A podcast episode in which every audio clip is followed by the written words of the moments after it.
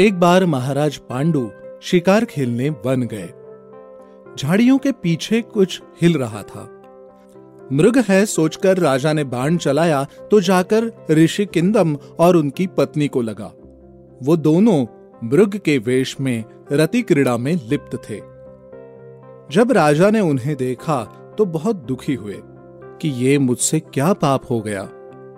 बहुत क्षमा याचना के बाद भी किंदम ऋषि ने पांडु को श्राप दे दिया कि जब भी वो किसी स्त्री को काम भावना से स्पर्श करेंगे तो उसी क्षण उनकी मृत्यु हो जाएगी। पश्चाताप करने के लिए वे सिंहासन पर अपने अंधे भाई राजा धृतराष्ट्र को बैठाकर स्वयं अपनी रानियों, कुंती व माद्री के साथ वन चले गए।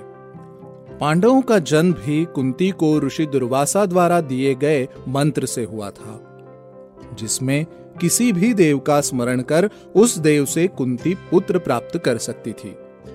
एक बार माद्री पर मोहित हो पांडु स्वयं को रोक नहीं पाए, और जब पांडु ने उसे स्पर्श किया, उसी क्षण पांडु की मृत्यु हो गई।